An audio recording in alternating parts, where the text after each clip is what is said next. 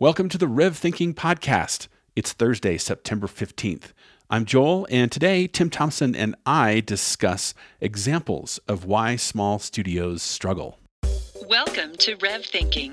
RevThink leverages years of experience and practical wisdom to help owners of top creative studios. So you don't have to choose between following your passion and running your business. Your hosts are Joel Pilger and Tim Thompson. Thank you, Jane, for that ever lovely introduction.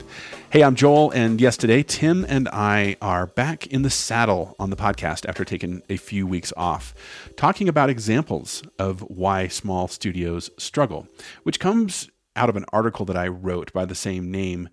Um, I I get asked questions all the time, and Tim does as well as consultants in the industry. We get asked by small studios uh, things like, should I hire a salesperson? Should I get a new office? Should I up my revenue with more projects? And surprisingly, the answer is no.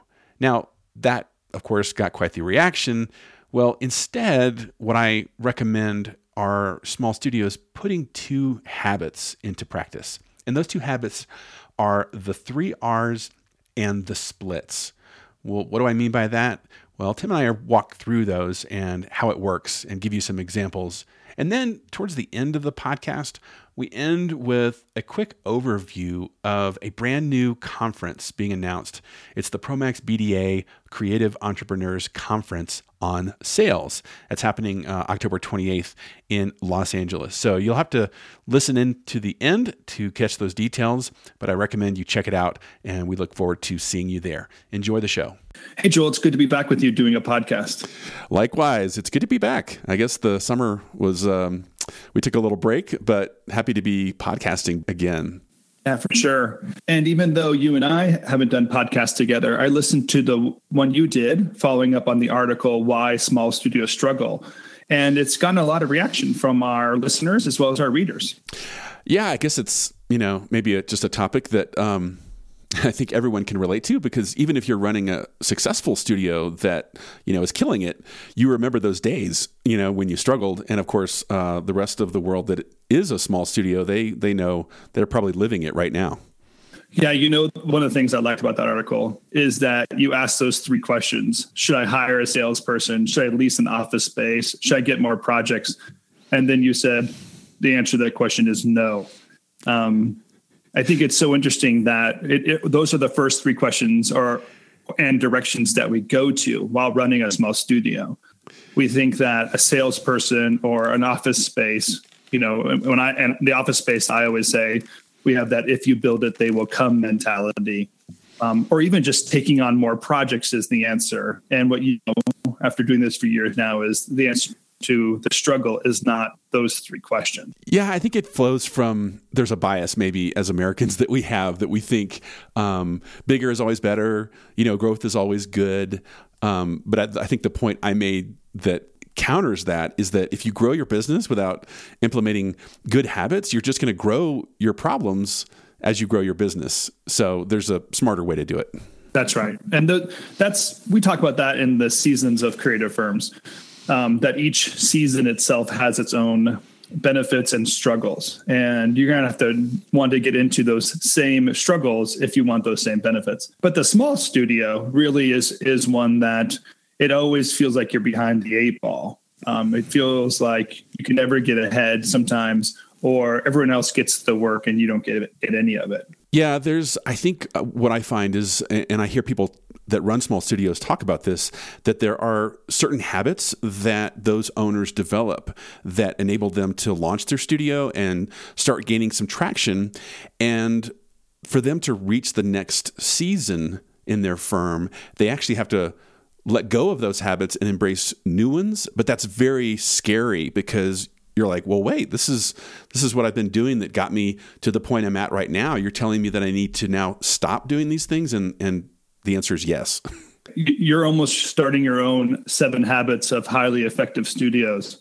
Right. Have, uh, the first two habits already developed in these articles, so it's great. Yeah, well, I think it'd be interesting to talk about if there's actually some specific examples that we can share. Oh, yeah, even the one you just shared with me recently about that studio a, a couple years ago that you taught them the three R's. Yeah, the, there was a there's an owner that I spoke with um, a couple of years ago, and we had a really you know casual conversation. And he was asking me for um, advice on how to to run his studio. He was going through some transitions, and one of the concepts that I argued that he should seriously implement is this thing we call the three R's.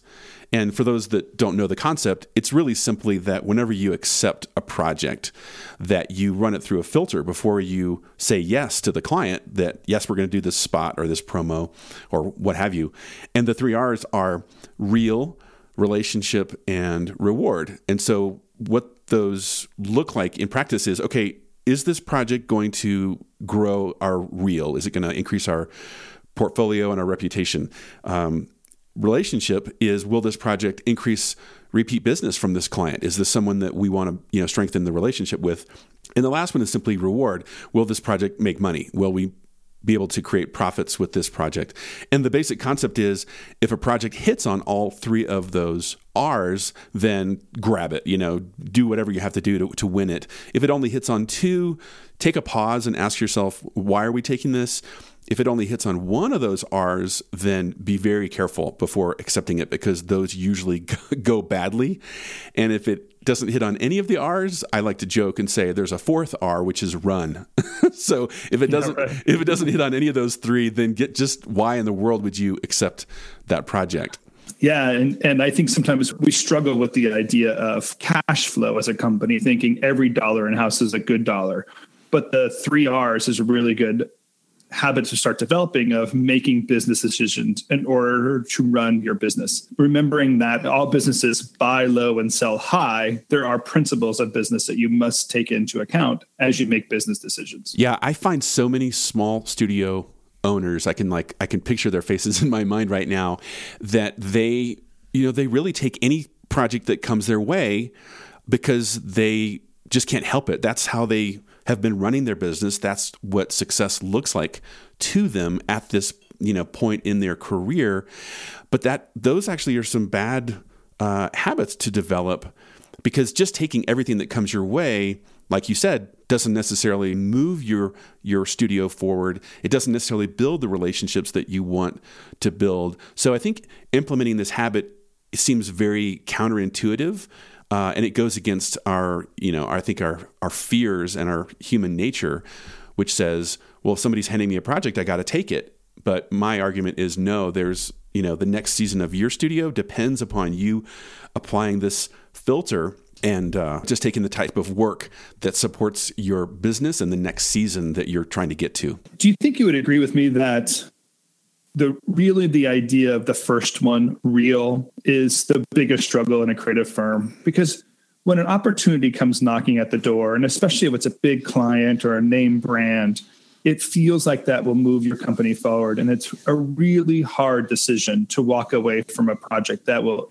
only increase your reel and not develop a relationship or not give the profits you need to. Absolutely. I mean, that's probably the biggest temptation, I think, especially for motion design studios in particular, because guys that and girls that run those kinds of shops, they're so inspired and motivated to create beauty and design and, you know, those types of projects. So when they see, oh, this is a, you know, a Nike spot or a Coke, you know, thing or a promo for MTV, it's like, oh my God, it's so sexy. We have to take this but the truth is, a lot of those companies out there take advantage of studios like that because they know they can, you know, use the power of their brand to beat them up on price and they're not going to bring repeat business back.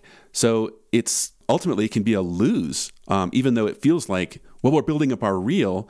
Well, you really need to be building up more than just the reel.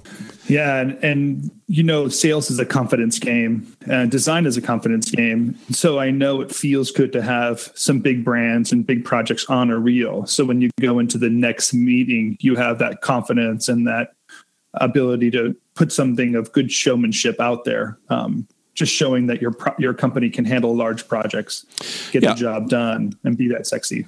Yeah, of course, of course. Yeah, we're not uh, we're not proposing that people turn away uh, high profile work. Not at all. It's it's it's really just saying high profile work is just one of the R's that we we yeah. recommend that you make sure that you're hitting on at least one or hopefully two more. You know, I, and here's an example that I'll give the the story I was saying earlier about the studio owner that I talked to a couple years ago.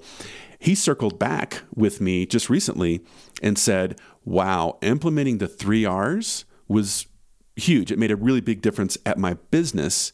And I asked him, well, how so? And the story he told was so interesting because he said, well, more, more than anything, one year we were doing about 250 some odd projects in a given year. The next year, we applied the three R's and started filtering and really taking the kind of work that we knew was uh, a good fit for us. We only did 50 projects, but here's the trick they made more money.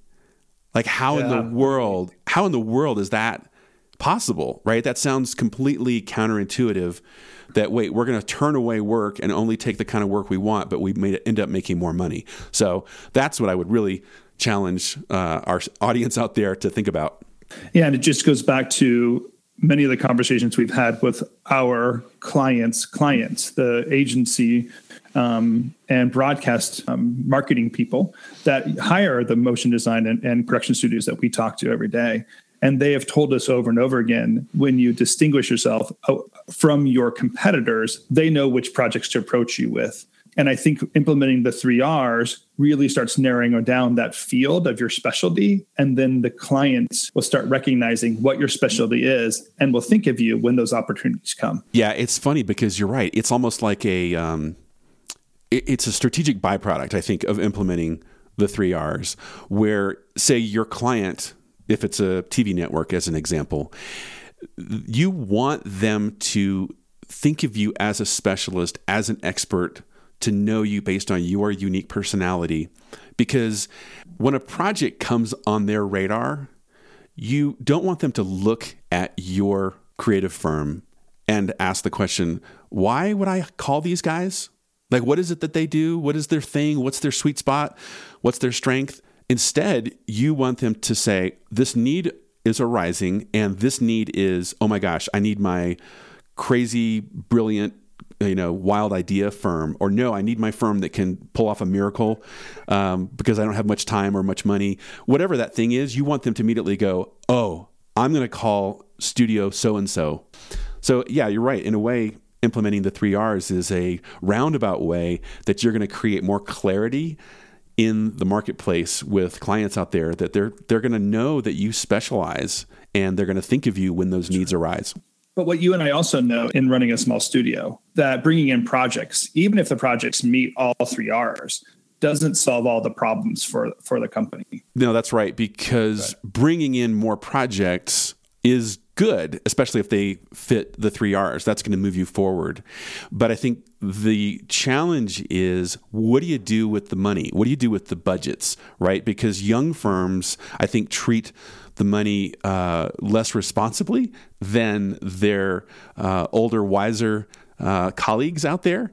And you speak to this all the time that you know, small studios get started by doing projects and they do another project, and they do another project, but that does not a business make. You know, that's obviously leading us into the second habit, the split the money. And that's probably one of the more difficult habits to develop because you have to understand where all the money's going to begin with. Um, and what you and I like to do is sit down with our clients and talk about their needs as a company and then making sure the money that comes in the door from all the projects they're doing meet the project needs as well as all the company needs. And that's what we call the splits, splitting the money up to meet both needs, the company and the project. Yeah, in those early years of a studio, they are they're so project focused, right? That, you know, they when they get a $50,000, you know, award, they just immediately think, "Okay, this is a $50,000 project, so we're going to spend all this money on the project." And then they start you know, of course, trying to manage it so there's a little bit left over so they can pay themselves a salary and maybe afford a, a, new render farm or whatever the case might be. But as the business grows and matures, those business needs actually become just as important as the project needs. Absolutely. So we work with small studios all the time, and they approach you. Uh, they've been approaching you with this article. Uh, what's some of the feedback that you've been getting specifically about these two habits and maybe some specific results that come from um, those companies we've worked with over the last couple of years that um, have seen results from these two habits. Yeah, sure. I, I, one pops to mind right now. It's a it's a motion design studio that um, we started working together at just the beginning of this year, and it's been really interesting to see how these habits, as they've adopted them, have played out. Because I would say, uh, first of all, as far as the three R's are concerned, that um, the guys running this studio, they wanted to make a concerted move to go into uh, network television or do broadcast work for TV networks. And so that became one of their three R's, right? Does this is is this going to build our reel in terms of you know is this a network TV promo rebrand, what have you? Well, that was a big shift for them, and it took you know a very deliberate amount of strategizing and planning to get them to the point now where they are, I guess, six months later, uh, pitching on their first big show launch for um, actually one of the Disney networks, which is incredibly exciting. And um, it's not even a competitive pitch, so um, it looks like the project is theirs. In terms of splitting the money, that's also been a really healthy discipline because we are now, uh, as projects come in the door, we're able to set aside the money for each project that it takes to really run the business. And really, what that looks like is it just means the owners of the studio are now taking consistent salaries. You know, we're paying consistent quarterly distributions, but we're also just allocating money to all of these different areas that it takes to support the business sales and marketing and then operations things like you know paying our lease and and all of our other obligations. And the, the business is ultimately just becoming, I think, more stable and more sustainable. And that just that puts the studio in a position to, um, I think, reach further and go farther. Like, okay, great. Now that we've created stability, what next? And those those things that are next are pretty exciting. Yeah, and in my experience, some of the ability of creating splits is be able to put money aside to deal with projects, projects that a company can develop all on their own, a specific uh, pet project they want to do, or honestly that when that third r reward isn't going to come in the door they have money set aside that they could take on a project that would uh, help develop the reel help develop a relationship and pay off in the long run by making an investment in a project and having funds set aside. So that splits does create a healthy balance and the two habits work side by side in that way. And i'll bet you like i could think through a couple examples where a company has the first habit or the second habit in place um, and they still struggle. But if they get both of those habits going as a smaller studio they'll start creating a good foundation a good base to have their company grow. Yeah i mean i think anytime a, studio gets an opportunity to pitch that's a great example right? Because sometimes a pitch especially for a really big six figure project that might be a rebrand or a national spot or something that's a really big investment where you know you might get a small pitch fee of a few thousand dollars but you might have to invest 10 or 20 30 thousand um, dollars of employee time and travel and what have you um, to win that project. But when you have those habits of the three r's in place and you're splitting the money we can allocate money. You know, you and I call them calculated losses as, as one example that we know we're not going to win every pitch, but at least having that money set aside in advance, it makes that decision of jumping into a pitch much less worrisome because you you know you've got the money. Like this is something that we do. We know we win 3 out of 4 of these. We can afford it. I mean that's power. That really gives you, you know, a, a, confidence level to jump into those type of projects that really move your studio forward. And that that's a great segue to to discuss what we're doing with Promax BDA and launching their Creative Entrepreneurs Conference. Yeah, I'm glad, I'm glad you brought that up. Yeah, because the conference that we're doing later in October is all about sales, which I love because sales is that hot button, right? Like who doesn't want more sales, better sales? You know, I mean, everybody fits that description. Um, but it is a great example of um, how Promax BDA is stepping up to help those agency owners, you know, running motion design studios, running production companies, to help them run their businesses better, um, in addition to all the other support that they bring as an association. Right. Sales is one of the seven ingredients of a creative firm that we at RevThink put together. Um, and I like starting with sales as one of the seven ingredients that we have to deal with because truly getting the opportunities in the door has got to be one of the greatest struggles for a business. Uh, we've talked about the habit of just of choosing the projects um, using the three R's, but sales as a plan, as a system, um, is a good place to get started with create to create those opportunities. Well, yeah, and I'll, I'll just ask you this question: Have we ever worked with any one of our clients, a studio or production company, that hasn't needed to up their sales game? Like it's no, just no, so right. it's so it's so common. It just goes with the territory um, that sales is hard. Yeah, sales is hard, and this last uh, conference in June uh, that we went to in New York City, it was really interesting to do the Catalyst uh, event with Promax and meet the sales teams from small companies as well as large companies during those five days. Because the same questions would come from a company that was less than a million dollars and a person I spoke to for probably two and a half hours that was dealing with a $15 million sales need. Um, both of them had this similar needs and similar ways of processing those concerns, no matter what the scale is. Yeah, I'm always amazed how much sales is, I think, a, sort of a dark art right? Like there are people that are really good at sales, but a lot of them don't even know why. Like they just, you know, they can go out and get deals and so forth. Um, and then there's other studios that know that they're not great at sales. You know, it's just an obvious uh, pain point for them. But I think the the hope and the excitement is that once you learn sales is a system, that there is a way to lead your clients through the sales process rather than just reacting or trying to be you know a nice servant and serve their needs um, that there are strategies to you know, extract their budgets and to charge more and to upsell. I mean, those kinds of things, that's really powerful. So this conference is happening on October 28th, 2016. It's at Terranea Resort in Rancho Palos Verdes, California. Uh, Promax BDA is in part- doing this in partnership with us.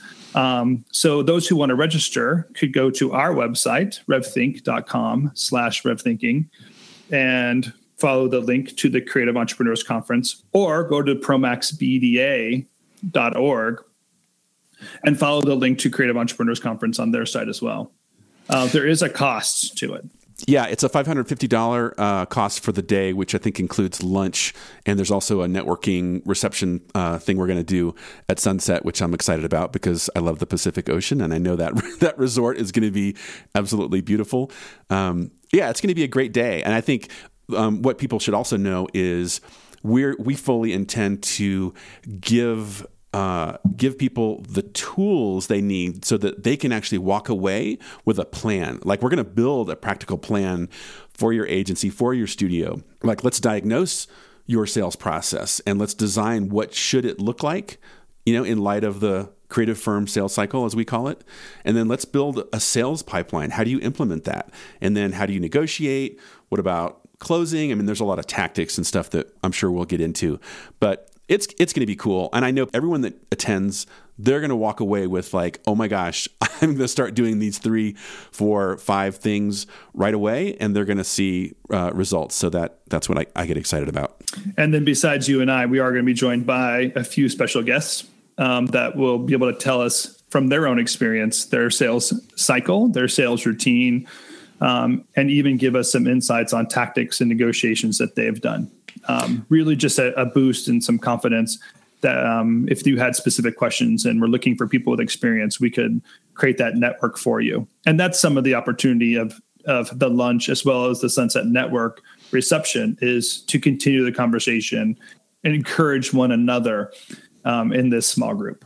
This has been really great, Joel. glad we got to talk about this, and it's really good to catch up with you again, doing a podcast. Um, what other resources do we have available that, if people are interested, they could uh, follow up? Well, we have a podcast, um, which uh, obviously everyone knows about already. But yeah, I would encourage people to go to revthink.com if you go to the Rev Thinking blog, you're going to find all kinds of cool articles um, and examples, quotes. I mean, there's just a lot of great stuff there um, and links that will take you to good resources. We're also on Facebook. Um, I'm also on Twitter. And all those links are available at our website, revthink.com. Thanks again, Joel. It's been uh, good to catch up with you. Likewise, Tim. Always fun. Look forward to our uh, our next episode. Yeah, I think next time we see each other will be Denver. So I look forward to seeing you face to face and doing our next episode. Sounds great. See you then. Thanks for listening to Rev Thinking. For more insights on running your creative studio or to ask us a question, visit revthink.com.